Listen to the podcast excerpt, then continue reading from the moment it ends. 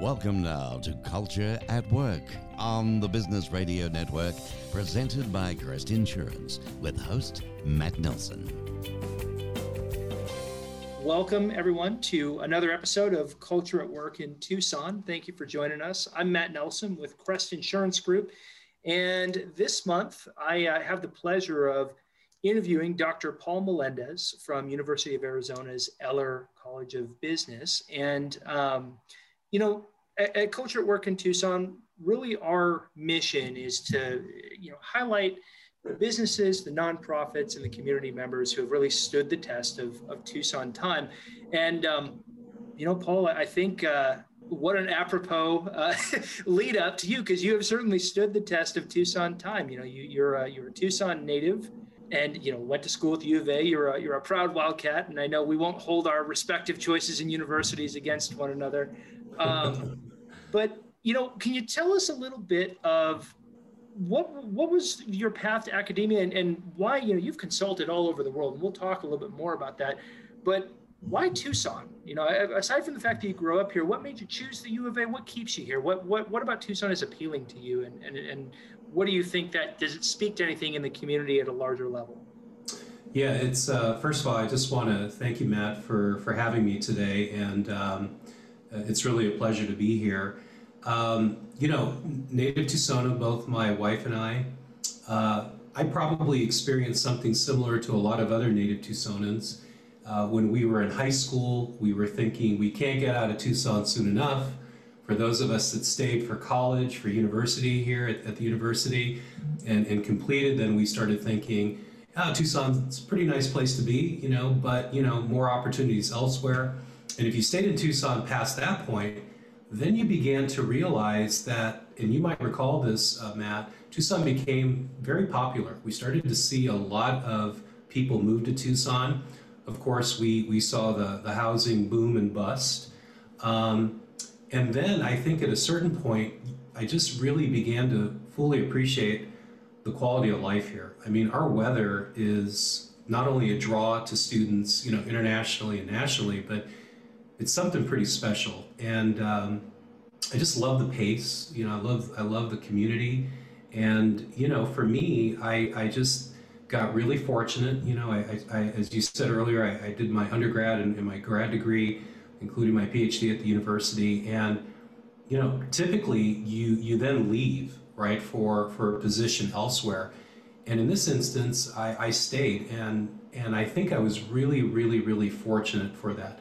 Um, when I was a grad student, I started doing some teaching at Pima Community College, which uh, I did for years, and it was still one of the best experiences I ever had and I think I've carried some of that uh, learning from teaching at Pima to you know to the university. And I think in terms of ethics education, one of the reasons why I ultimately ended up staying was because, as you might recall, you know, a couple decades ago we had a rash of corporate scandals, and there were some real active calls, uh, questions about the role of business schools in preparing, you know, undergrads and MBAs to you know to take on leadership roles.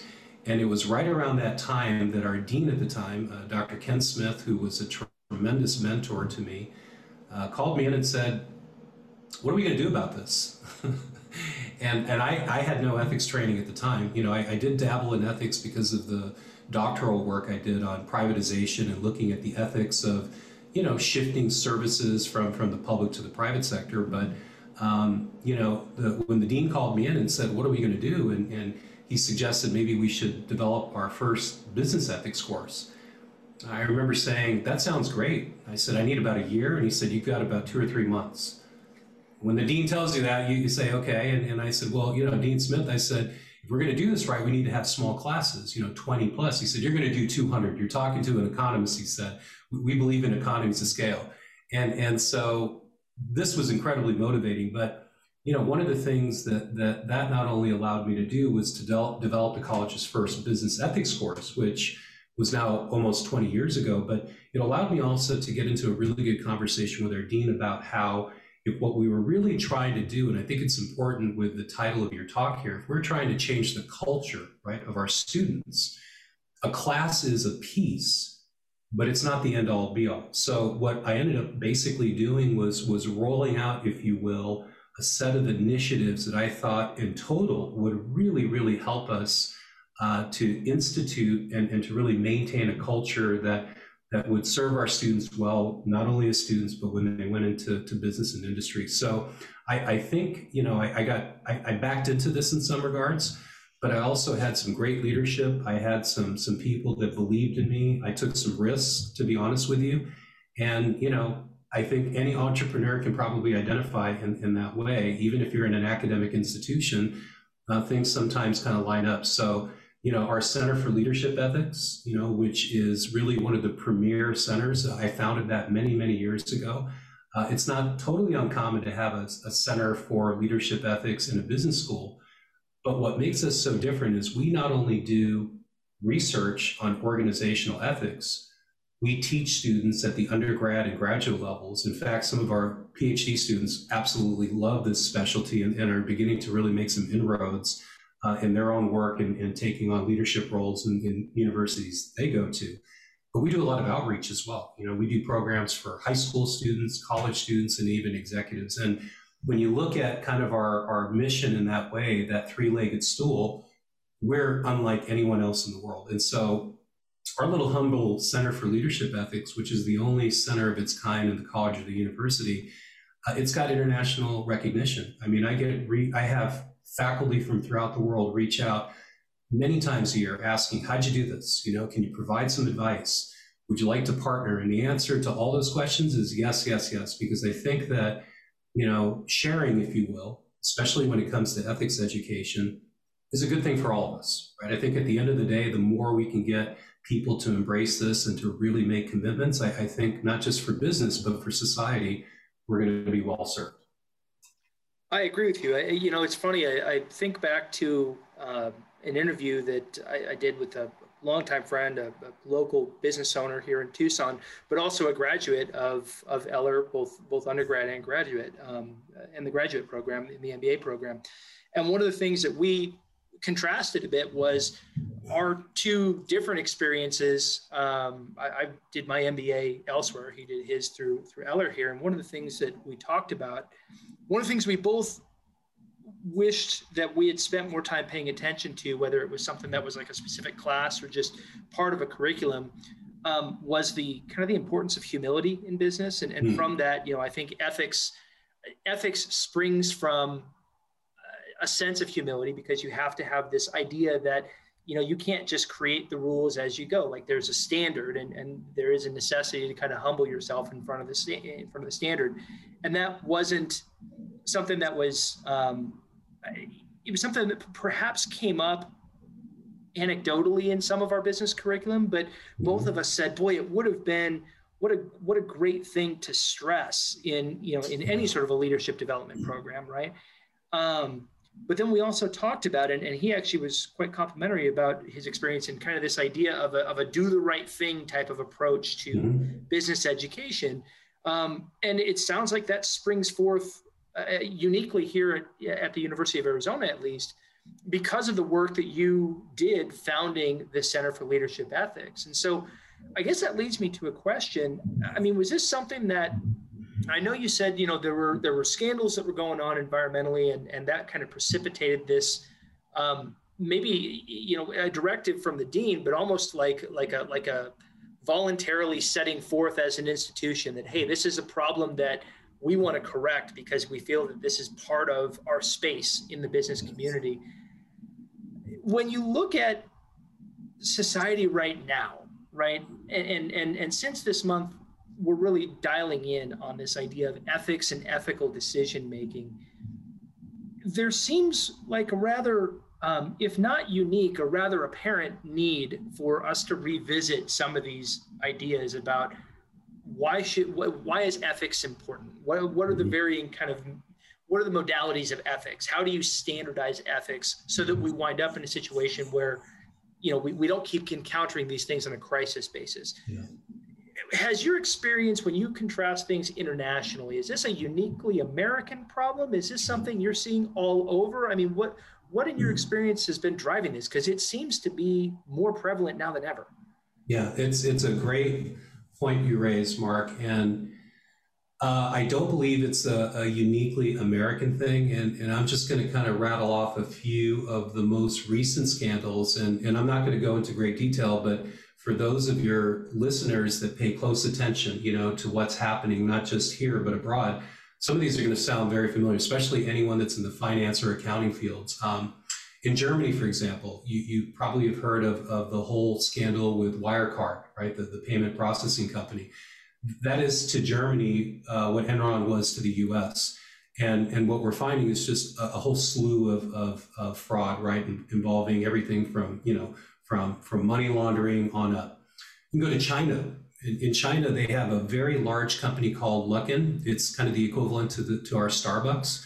Um, that has been basically falsifying their earnings for the entire year, right? And because of different accounting and different controls, there, there have been some issues, but this is still a company that's that's on our uh, stock exchange, so that that's problematic. And then you can go to Brazil, right, where, where I've been to, and I've been to each of these countries, but Brazil has uh, one of the largest engineering companies called Odebrecht, and uh, they have been just involved in some deep bribery scandals. So, you know, whether we're talking about a company in Germany, a company in China, or a company in Brazil, uh, you know, corporate fraud exists, you know, in all parts of the world. One thing, though, Mark, that, that, that you, Matt, that you might find very interesting is the culture, though, of each of those countries is very different. For example, in, in Germany, you know, they look at issues a little bit different than we do. And since I kind of mentioned Enron, I'll give you a great case in point. When Enron broke here, and I'm sure you remember Enron, right? Because I have emblazoned in my memory, you know, those images of, of the of the auditors trying to shred those documents before the regulators came in, right? Um, in the US, because we're a very individualistic culture, our first question was how could the CEO, right?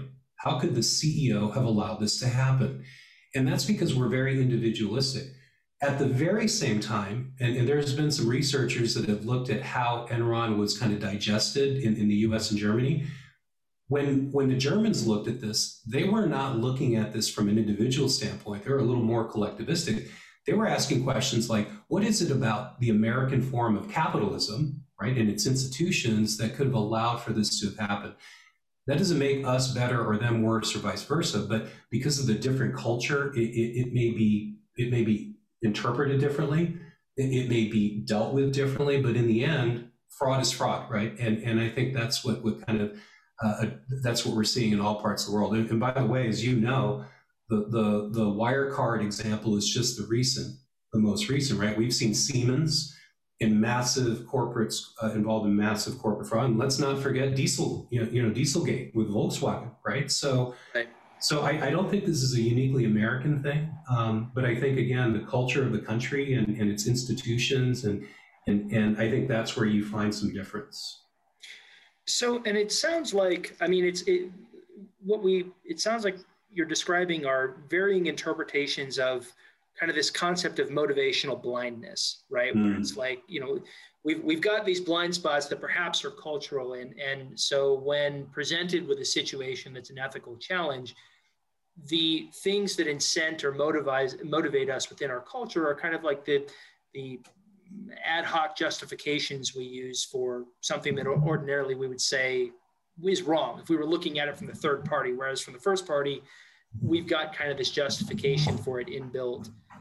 So pulling it back to Tucson then, you know, from the international, then when you talk to students in the classroom today, um, especially with how public so many of these ethical failings are now, yeah. are there things that looking into the next generation give you hope? Are there things that concern you?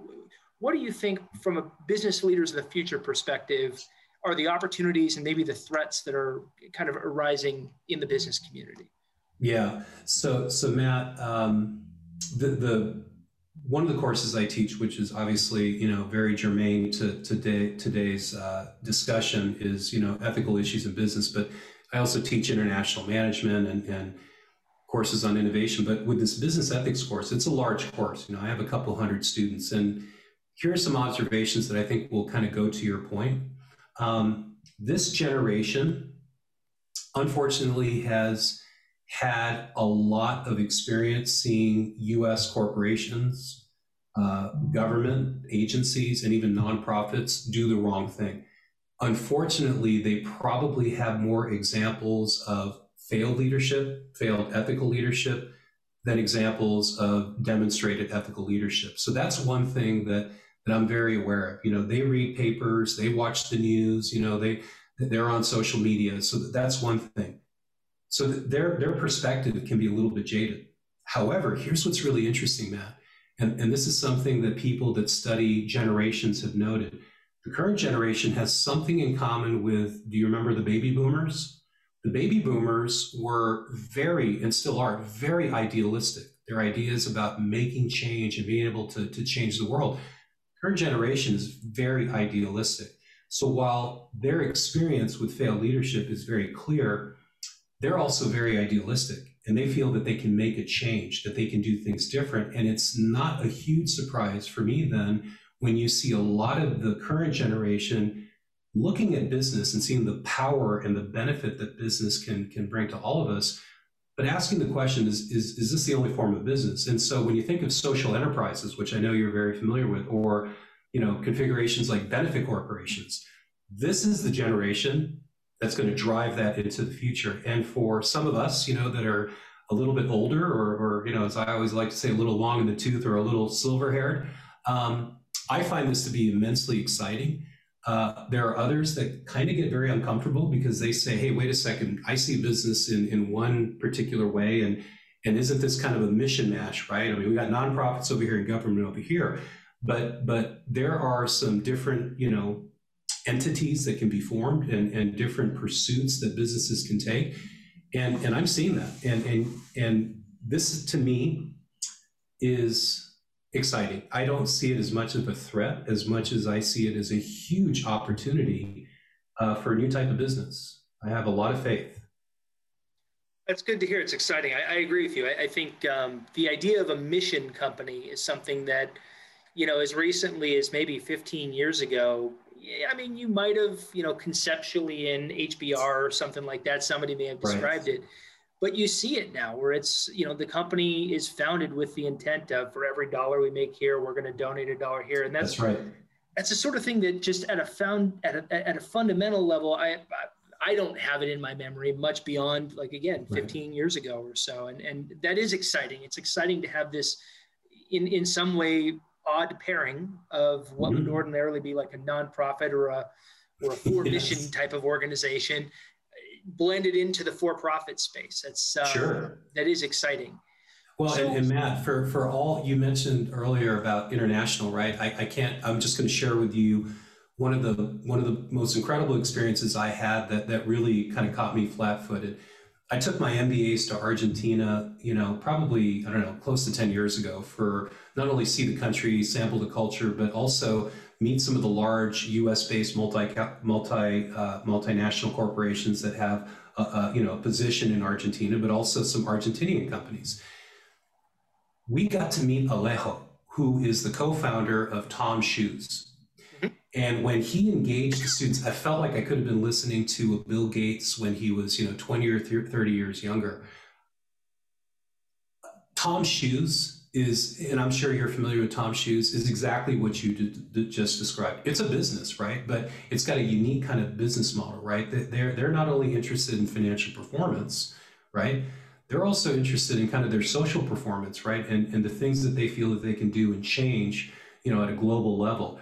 And so, even in a country like Argentina, which which has its challenges, we were still able to find this this individual that was part of this incredible experiment that we hadn't seen to that point, right? You want to talk about a real disruptor in the marketplace? TOMS Shoes was, in my opinion, one of the very very best examples we can point to. But from a generational standpoint, I think it kind of gets to the appeal and the promise that some of these businesses can hold for the current generations that we're seeing at, at the university. Yeah, I agree. Uh, well, and then actually, so you had said something that really stuck out to me, which was the the difference in culture um, internationally, right across across cultures, but but really how that correlates to ethics. And then, like we were just talking about, how generationally um, ethics can vary somewhat. And so I, I really think that kind of brings us to your book, right? So, so you wrote a book in 2019, Moral Problems in Management, an Objective Model of Analysis, right? And so textbook, right? Mm-hmm. But at the end of the day, what you're kind of speaking to, and, and correct me if I misinterpreted it, but you're kind of speaking to a sort of an instruction manual for when you're encountering an ethical quandary where maybe people are bringing different cultural tales into it or, or different generational interpretations into it to try and get everybody's lenses to kind of sync up yeah. and, and use a systematic approach to dissect a, a, complicated situation, right? As, as most all ethical, the easy ethical situations, you know, I think pretty much everybody can can can suss out. But but when you get into the things that are tangled, that's where all of a sudden, you know, interpretation matters. So why did you write the book? I mean, uh, certainly you could have just grabbed a book for a class or something like that. Right. What made you decide to author it? What did you see as the need? Yeah, great, great, uh, great, great question. Um, so here's what I realized after many, many years of kind of being in this space. You know, we make decisions every day, multiple times a day, right? We don't even think about it. And, and in there, we could almost have a separate conversation on the challenges of unconscious bias, right? But we make many, many decisions. Most of our decisions, Matt, I think you would agree, in a business sense, still, if we're not careful, are based on what we think and feel, right? They're very sub- they're very subjective, right? And and that's part of being human, we say, right? But the problem is how you think and feel about matters may be totally different than how I think and feel, or different than from how Mark may think or feel. And so that can be a real challenge. So what I sought to do was to develop a model, right, that would not be subjective but more objective. And so what I settled in on was that there are some there are some criterion, right? What I call stakeholder interests, which are based on inclusive considerations, uh, economic outcomes, which is based on impersonal market forces, uh, legal requirements, which is based on um, um, impartial, you know, social and political processes, and then of course ethics, which are based on these indelible universal principles. And and my argument has been that if you're a manager or a leader of a firm, and it's not if it's when you are confronted with an ethical dilemma, instead of deviating to what you think and feel and the challenges that follow, if you can equip yourself with a, with an objective model of analysis that you can get everyone for the most part to buy into and say yeah it's important to consider the mm-hmm. stakeholders the economic the legal and the ethical considerations that's going to yield in my opinion potentially a resolution that's going to be more comprehensive but also much more likely to engender the support of others that you're going to need to to help you address the issue. And and so that was the inspiration really for for the text. I had been teaching this, but I really wanted to find a way also to memorialize it and to kind of run a red thread through not only what I'm teaching, but also what the students are studying. And so that was really kind of the the impetus behind this. And the one thing I know that you can identify, that you can relate to, and, and Mark can as well, is that it doesn't matter if you're in a public or private company. I would even argue uh, if you're a business, government, or nonprofit and I know you've had all those different professionals from all those different sectors come in. Ultimately, it's a balancing act. When you have an ethical dilemma, it, it, it challenges the, the need for you to balance your financial and social performance, right? Financial performance we can measure in terms of, of you know, kind of your revenues and your costs and your profits. Social performance is a little more difficult to measure, but, but you can still determine in terms of like overall stakeholder satisfaction my sense is that you, you, can't be thinking of it today as an either or. I'm either going to focus on financial performance or social. My sense is you have to do both and. You have to do both financial and social, and you got to be open to the evolution of additional requirements or demands that you're going to have to face, you know, by external stakeholders. So that at a kind of a high level was kind of the thinking behind the text, and ultimately uh, my goal was to equip managers and leaders with a tool that when used can really really help you know you know um, help you break through with identifying ethical dilemmas and finding a solution well, so I want to dive into the to the to the model itself, and we've got a couple of case studies we can talk about. But as we're at the bottom of the hour, I do want to take a quick second. Um, so, for those of you who are just joining us, this is Culture at Work in Tucson, proudly presented by Crest Insurance Group. Uh, as the largest locally owned and operated insurance brokerage in Southern Arizona and headquartered right here in Tucson, um, and one of the top 100 insurance agencies in the United States, Crest is your hometown broker to assist with commercial insurance, workers' compensation, and employee health insurance plans. I'm your host, Matt Nelson uh, of Crest Insurance, and now back to our conversation with Dr. Paul Melendez from the University of Arizona's Eller College of Business. Um, so, Paul, let's dive into this uh, ethical decision making model because the two questions that jump right off the page to me um, as we talk about how these situations get so tangled one is all right, well, regardless of the situation, there have to be some things that are common root causes of unethical mm-hmm. behavior, right? And some of those are probably pretty simple to, to suss out, right? They're probably incentive based, mm-hmm. right? Where it's like, if I make this unethical decision, I personally benefit. Um, my suspicion is that it's perhaps a bit more complicated than that because, um, as you identified earlier, these large ethical failings involve more than just one person. Yeah. Right. And and so yes. when you involve more than just one person, the idea that just well one person's going to make money, in my mind, the argument starts to kind of fall apart. Right. So what when you have done your analysis and you've sat down and looked at this over the years, what are you seeing as kind of the common root causes for unethical behavior? Yeah. So the the accounting profession, uh, specifically uh, forensic um, forensic auditing, has given us a great gift, and and that is to me kind of the three drivers behind you know the root causes of all kind of unethical behavior. And I, Matt, I know that you and I have had conversations, and and boy, we could probably spend uh, three hours just on this one. But for for the, for our audience, every financial crime has these three drivers there's motivation, opportunity, and rationalization, right? Motivation is not bad, it's just a pressure or a need for something. Opportunity, the way I like to describe it, is the door that kind of meets that motivation. Now, when we get to rationalization, that's where it gets to be a little bit different, right? This is when we're about to do something that we know is on the margins, but we tell ourselves, right? You know, everyone else is doing it, right? It, I'm doing this because things are so unfair, or or that you know I'm not really hurting everyone. When all three of those come together, you have, in, in effect, the perfect storm, and you can almost guarantee that you're going to have problems. And I see this on campus with both undergrad and grad students, right? They're highly motivated to earn good grades. They get opportunities to cut corners, right? Whether it's turning in a paper from a paper mill or cheating on an exam. And they can rationalize it saying, hey, you know what? Uh, everyone else is doing it, right? Doesn't change the fact that it's still wrong. And guess what? That also applies to the business community, right? And, and businesses. And I know that in, in the past, um, you have had Aaron Beam, who used to be the, the CFO of HealthSouth. I actually did back when it was kind of a new thing, a YouTube interview where I asked him about motivation, opportunity, and rationalization. And he gave it to me straight, right? His motivation was to meet quarterly earnings his opportunity as a CFO was was I was thinking there was going to be some grandiose mark to market accounting like Enron. He said, no, you're just accelerating the recognition of revenues and you're just deferring the, the recognition of expenses. His rationalization was incredible though. Basically, he said, I was under enormous pressure from the CEO at the time, Richard Scrushy. Um, uh, there were a lot of other CEOs at the time that were doing this practice, and there is some truth to that because we can look back and see other companies engaging in that type of fraud.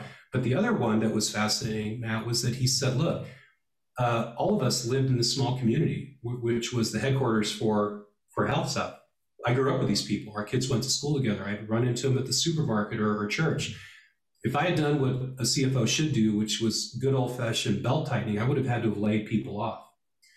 And these are just hardworking people, and I couldn't bring that, bring myself to do that. So you asked the question, and, and I think that that at the end of the day, it's when those three drivers or those three factors are all working in unison that that you can you can almost guarantee that you're going to have problems so and and that um, coming from an aviation background that swiss cheese model mm. of accident analysis right when the when the holes all line up that's when the failure happens yeah so that kind of calls into question like what should our limiting factors be then where where do we get to black and white is it you know if something is legal, for example, mm. placing all of the onus on the regulators, right? Where you say, mm. hey, look, GAAP standards are the the the firewall that's going to keep these types of financial games from being able to occur. We're going to remove the opportunity because we're going to say these standards are the way that everything has to happen. And, and you mm-hmm. know as well as I do that um, the second you put together a standard, you've got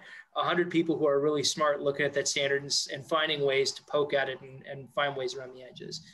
Um, so, I mean, can we can can we as a society pass that ethical responsibility, that ethical firewalling off to regulators, or or do you feel that that is something?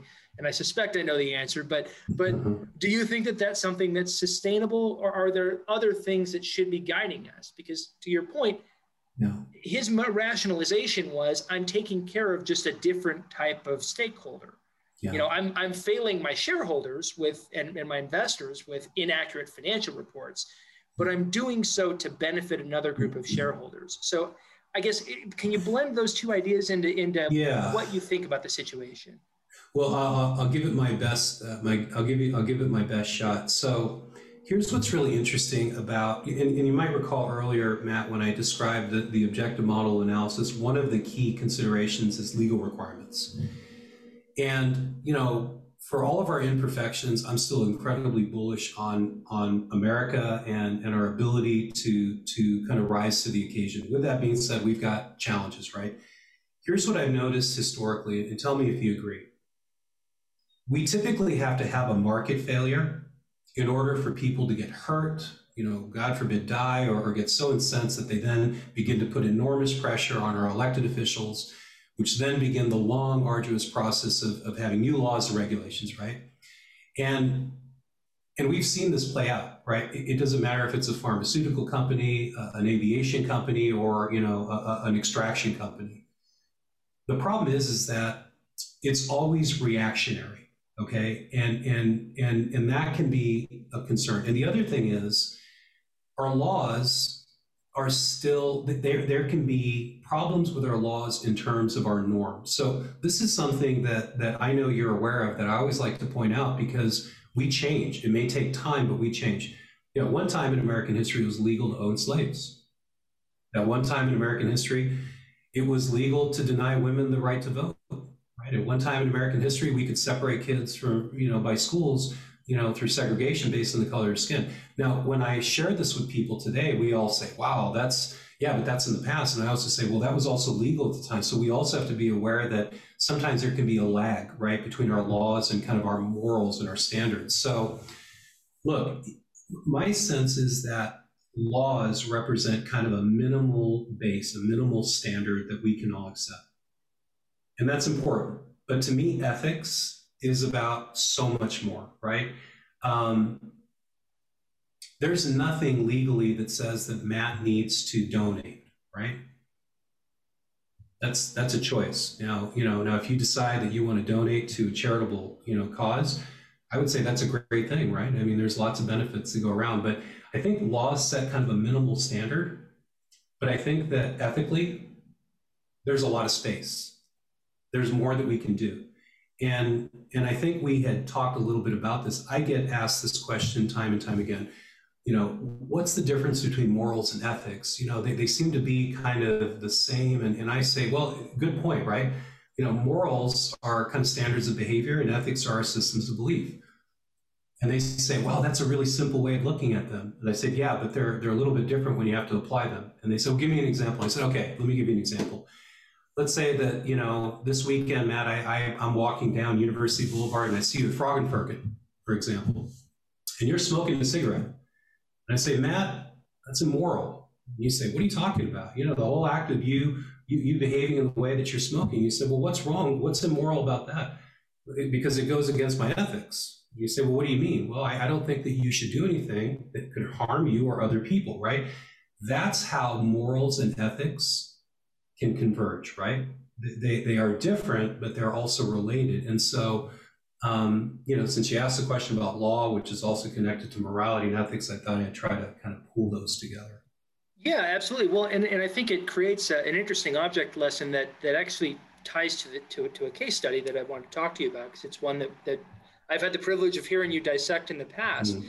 Because, you know, I could come from my own ethics and say, well, all right, but I'm smoking a cigarette and that's something that you know, I, I have agency and I've decided that it's not inconsistent with my ethical mm-hmm. um, view of the world that I could do something that perhaps is self-harming, right? Because that's right. It's it's myself that I'm harming. So so when we so when we and for the for the matter, I don't smoke, but but, but, but you could play you could play devil's advocate, right? So. Sure.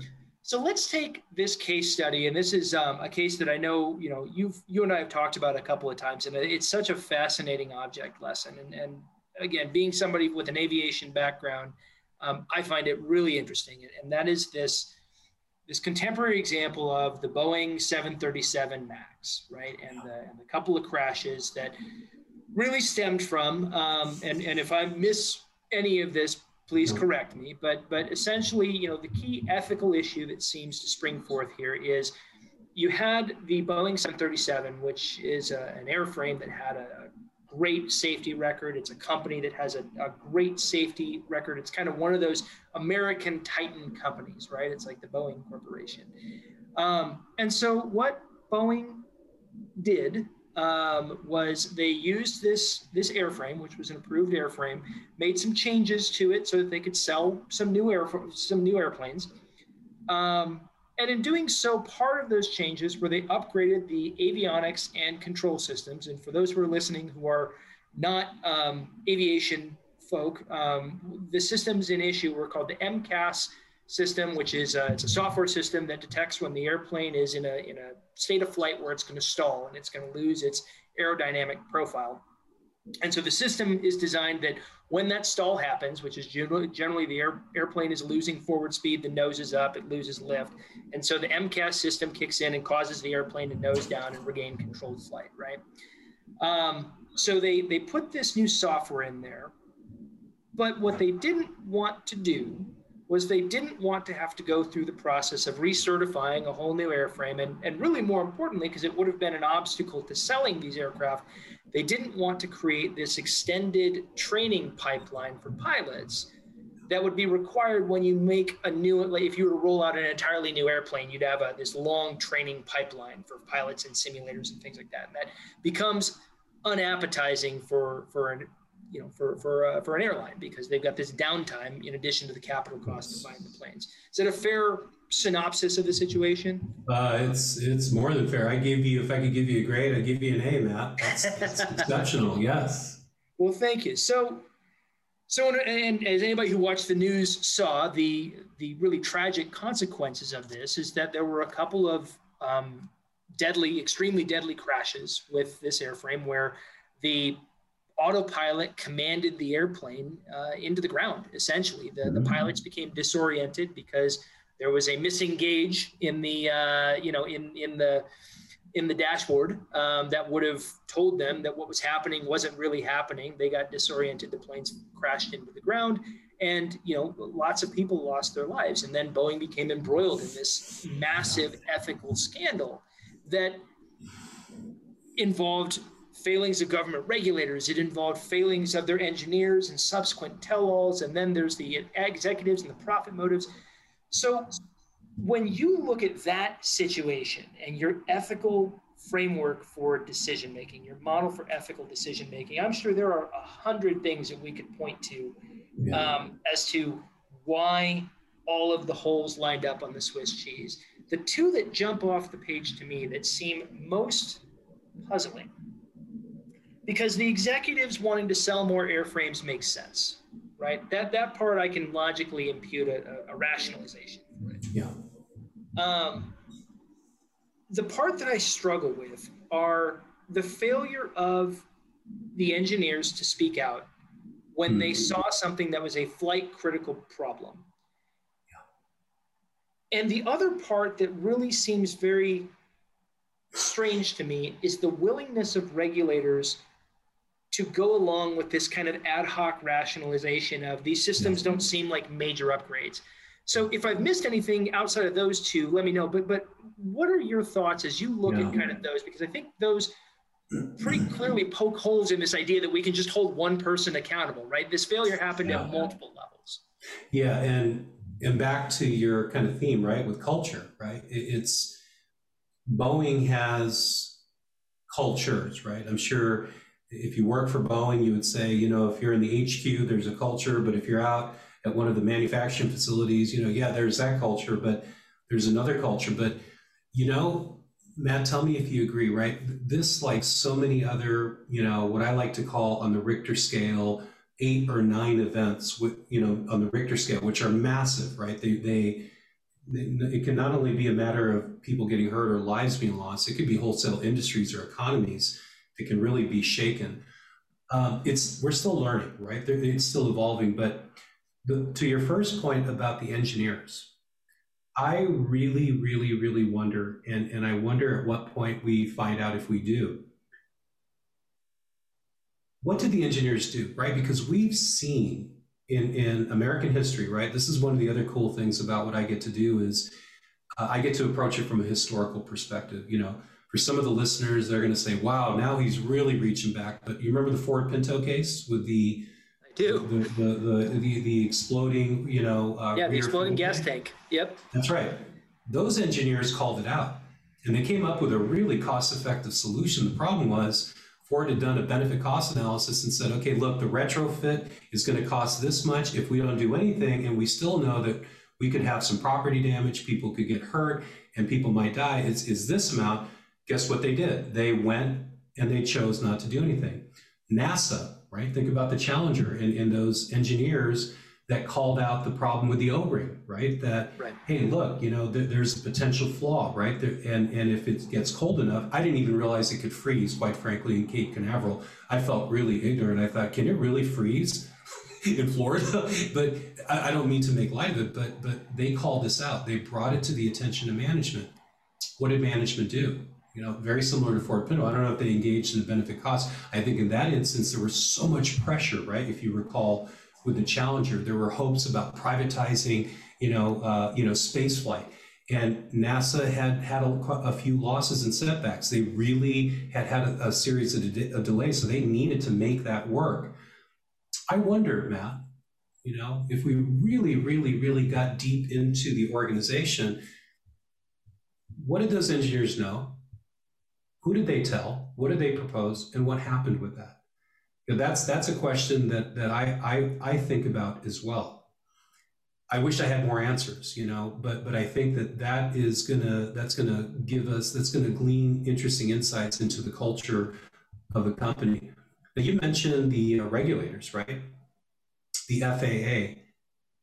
Look, regulation is really um, I'm fascinated with regulation. You know, I think you, I may have shared with you that when I did my my doctoral work, I, I actually did it on privatization. Right. So let's take a hard look at, at different services that are provided, and you know, is the, is the private sector a, a better place for this? Right. And and to be honest with you, regulation is one of those topics that that can either get people cheering or or get people jeering. Right if, for example, you and I go out and eat dinner and we get sick, and it's because we find out that, you know, there has been no oversight or, or regulation of how the, the, restaurant is, you know, preparing or, or sourcing certain types of chicken. You and I are going to be screaming at the top of the lungs, where the hell is the regulation, right? We need regulation. We need food safety, right? Well, in the same token, you know, if we get that regulation, and that adds to costs, right? Which then gets passed on to us, and we start complaining, saying, "Hey, look, businesses should be able to do this on their own. They, it's in their own self-interest, right? You know, regulation makes the markets less efficient, right, and and and, makes things more expensive. You know, the, the, with the U.S. mail, right, postal service, right? When, when the mail person brings your mail, right? Maybe you get excited because it's a check, maybe a stimulus check. maybe you get really disappointed when it's your taxes, right? Or, or I mean, we're very, very fickle, but with the FAA, specifically in the case with the Boeing 737 MAX, there's a lot, there was a lot going on at that time. For one thing, I know, in fairness to the FAA, their budget and their manpower, if you will, had been shrunk because Boeing was Boeing, right? I mean, and was just the darling of the aviation industry. Those engineers you know, were quite frankly dawning also as FAA regulators. They were trusted to the extent that they had not only the technical expertise, but the vested interest to make sure that these systems were safe. and so I think there was a lot of lax regulation, but like anything else, like you said, Matt, I think that there are some underlying causes for that, right? Which go beyond just the FAA. These are kind of bigger, kind of philosophical discussions that we need to have that we're probably having now with, with you know changes of administrations of the role of government, right? And so those two points that you've called out, I think are really, really, really fascinating. And and in there lies some of the explanation, but they're explanations, right? You you don't have a catastrophe of this magnitude with with a single actor, like you said, right? There's lots of failures that occurred at different points. Well, it, it kind of seems like as a leader, because the other thing that, um, you know, and, and, for those listening, I'm kind of cheating because I've, I've had the opportunity to listen to this presentation before, but as an, as, as a leader at, let's say Boeing, right? It's, it's almost incumbent upon you by virtue of your role. Like you are in a lot of ways, your job is to go around and search for those motivational blind spots, right? Mm-hmm. Uh, and in areas where, because the, one of the explanations that I heard was, well, you know, from, from an executive level, we were trying to move aircraft. Um, and at the executive level, we didn't know that this was going to be a problem. We didn't think that a pilot would get disoriented when the MCAS system kicked in because they'd been flying 737s for years. And as such, that's the justification that we provided to the FAA as to why this wasn't, uh, you know, a major change. And of course, in my mind, the immediate question, and this just comes from somebody who, you know, again, I was a crew chief in the, in the uh, aviation crew chief in the Army for, for nine years, is, you know, anything that you don't know, it's incumbent upon you to ask, right? So it's like, were the pilots consulted as stakeholders hmm. in this? Yeah, and I think there's a fair amount of evidence to suggest that because, as you know, Matt, because of your experience, you know, putting pilots into flight simulators, it's fun. It's also very expensive. And one of the things that Boeing did with its airline carriers was make a lot of promises about how the 737 MAX was going to be easy peasy, right? It's just like the 737, except it's just bigger and faster and more fuel efficient. And, and here's the upside, right? No extra training. I think there have been pilots that have said, and when were you going to tell us about this? And, and not only that, Matt, but I, I think you would agree, it, it also became clear that there were some, how shall I say, uh, upselling that could have been done by Boeing to make sure that there were some systems that you could purchase as part of the 737 MAX that would have essentially provided the the assurances, the, the, the security that you need to, to, to, you know with with the AO, AOA, right? That that could have that could have alleviated all of this. So um, that is that that's hugely problematic. You know, Matt. The, the other thing that I wanted to share with you that I think is a real serious discussion that gets to governance if you recall, as the as this whole scandal unfolded, and and the CEO that was in charge at the time, at some point he was stripped of an interesting dual role that he had. Do you remember? He was CEO and, and chair of the board of directors. Oh, that's okay. Yeah, yeah. Okay. Yeah. So, so for me, Matt, the other thing that really, really, really kind of smacks of a real serious discussion about governance is is that really the best thing to do, right? Because if you think about it, I don't want to rationalize for the CEO and the chair of the board, but you know, for someone like me that's more of a purist, I see the CEO having responsibilities for the day to day, right? And I've served on boards just like you have, you know, both corporate and nonprofit, et cetera. And then you have the the the, the board of directors, and, and that board of directors, depending on configurations, have one employee. It's usually the CEO, and I think it kind of begs the question, you know, with a company as large as Boeing was, with, with its tradition and its history and its success that you that you cited, was that a little bit much for one person? I mean, where were the other directors, right? What, what, what, what were the shareholders saying? Because this was something that probably, in my humble opinion, should have been really seriously evaluated even before any of this transpired, just for the sheer fact that that you know there's alternative configurations and there's good reasons why you may want to have your CEO focus on the day to day and let your board of directors and your chair focus on that kind of high level 30,000 foot, you know, strategic oversight, you know, of, of the company and where it's going. That in and of itself, I think also uh, plays into part of the, the problem that we saw with Boeing. It's interesting. It's, you know, in, in a financial circle, I mean, the topic of dual control is, you know, I mean, it's like that's that's finance 101, right? But in a leadership circle, there's you know there's it's a lot more permissive that you could have one person who has control of both levers the oversight level and uh, lever and the execution lever that's right and unfortunately you know it's it's like so many rules that where the where the failure happened you know they're written in tragedy when all of a sudden you look at that and you say well obviously having control of both of those levers was a bad idea. We should have had somebody else looking at it, and and yet we find ourselves in similar situations. so, well, so and, often, and Matt, you know? Matt, you know, I mean, maybe this is a topic for another podcast at some point, but you know. It kind of begs the question, right? I mean, I don't want to change gears here, but I think we're all familiar familiar with what happened with Theranos, right? Mm-hmm. And, you know, one of the things that, and I wrote a case on Theranos, which we can talk about at some other point, even if you've watched the documentary, right? Um, when you looked at the board of directors for Theranos, the one thing that jumped out at me was you had too much of the same. You had too many former government officials or, or high level, high ranking military officials. And this is a this is a high tech scientific company, right? That that's in the deal, that's in the business of medicine. And what jumped out at me was that board of directors didn't seem to be representative. And I'm not talking about diversity, equity, and inclusion, which has its own merits. I'm talking about having a board that is has such a composition that has the right people, right, with the right skill sets. It was it was missing. And, and I have to wonder, right, if we were to look a little bit more carefully at Boeing or other companies from a governance standpoint, not just you know separating the roles of the chair and the CEO, but also who's on that board, right? Because we might sit here and say, and, and Matt, you might say, well, let's get all pilots there, right? For good reason, right? And I might come back and say, let's get all engineers there, right? And, and for good reason, we might agree that those are two both important parts.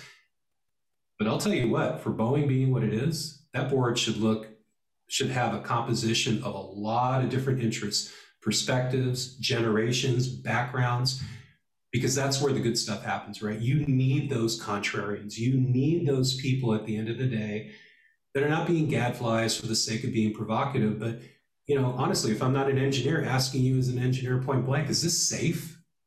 Like, explain this to me in non scientific terms, right? And, and you need those types of really healthy types of, of discourse and, and conversations for the good of the company, right? For the good of its shareholders and the broader stakeholders.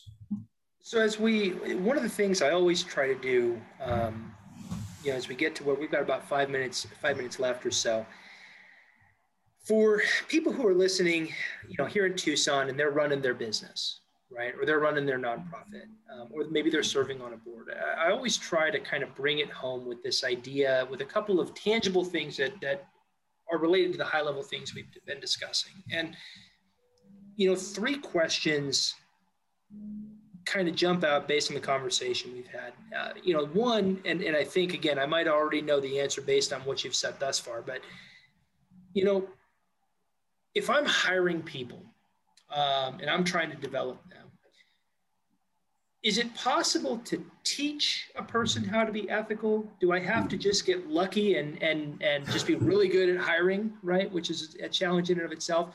Or do you think as a business owner, perhaps the greatest use of my effort is to try and hire right, try and have a coherent ethics, but really build my company out like a Henry Ford model where I'm engineering the process to address perhaps the shortcomings that people might individually encounter and, and that you know board construction and things like that fall into that. If, if you were running paul melendez incorporated mm-hmm. what would that look like? Where would you choose to focus your efforts?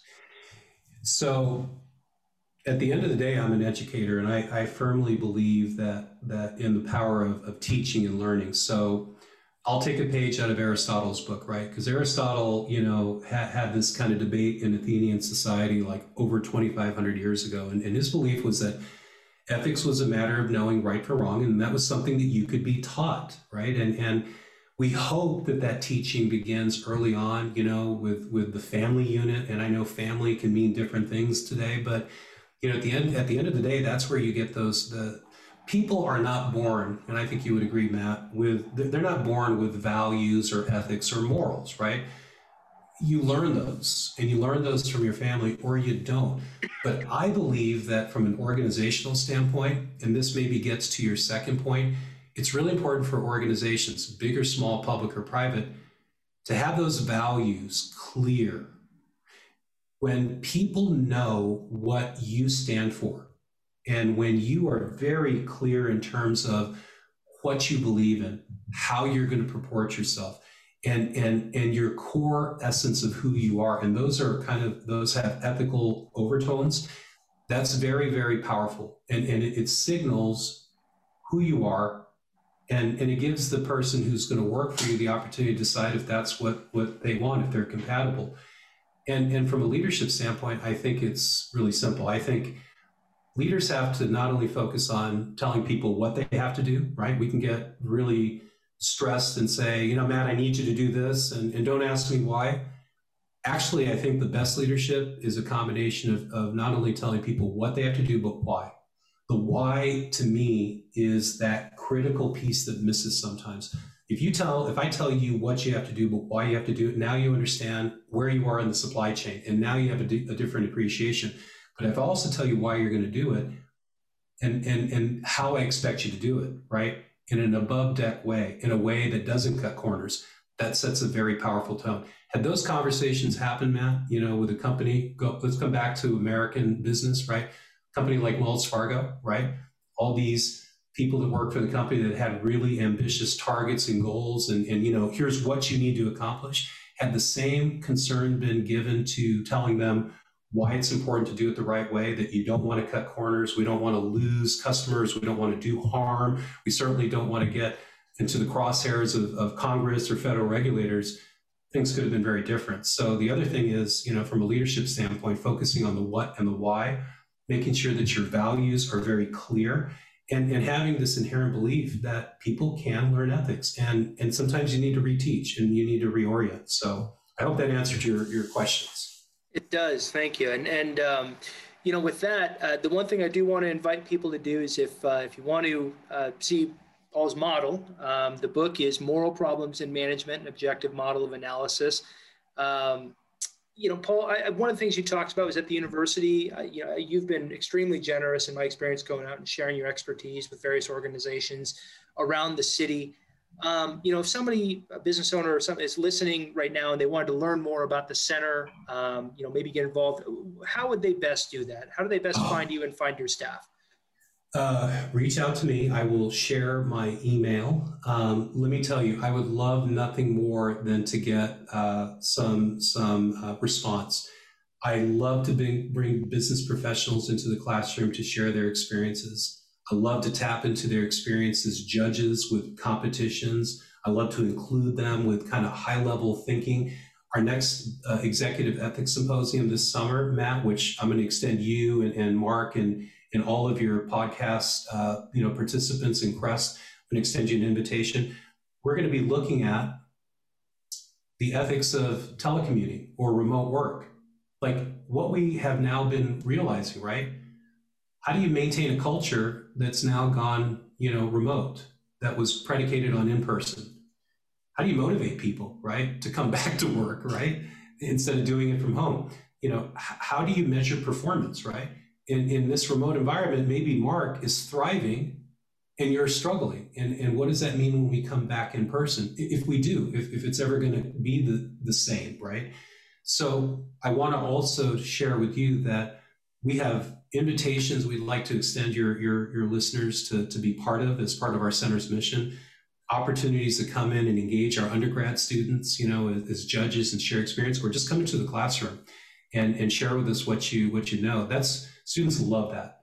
And they can listen to me all day. They don't have much of a choice right? But when i can get a, a guest speaker or somebody that's been in business to, to share with them what they've learned it, it's it's a great thing for all of us because we all end up benefiting because these are our future business leaders. So that's an open invitation on all three fronts. Well, thank you very much, Paul. Um, so, for all of you who have been listening, thank you so much for taking the time out of your day to uh, to join us for another month uh, here at Culture at Work in Tucson, presented by Crest Insurance. Dr. Melendez, thank you so much for your time and your expertise. Um, and thank you to Tucson Business Radio X and, uh, and my producer, Mark Bishop, who does a fantastic job. Um, this is Matt Nelson at Culture at Work in Tucson. We'll catch you next month. Have a great day, everybody. Join Matt for another interesting Culture at Work podcast right here on TucsonBusinessRadioX.com.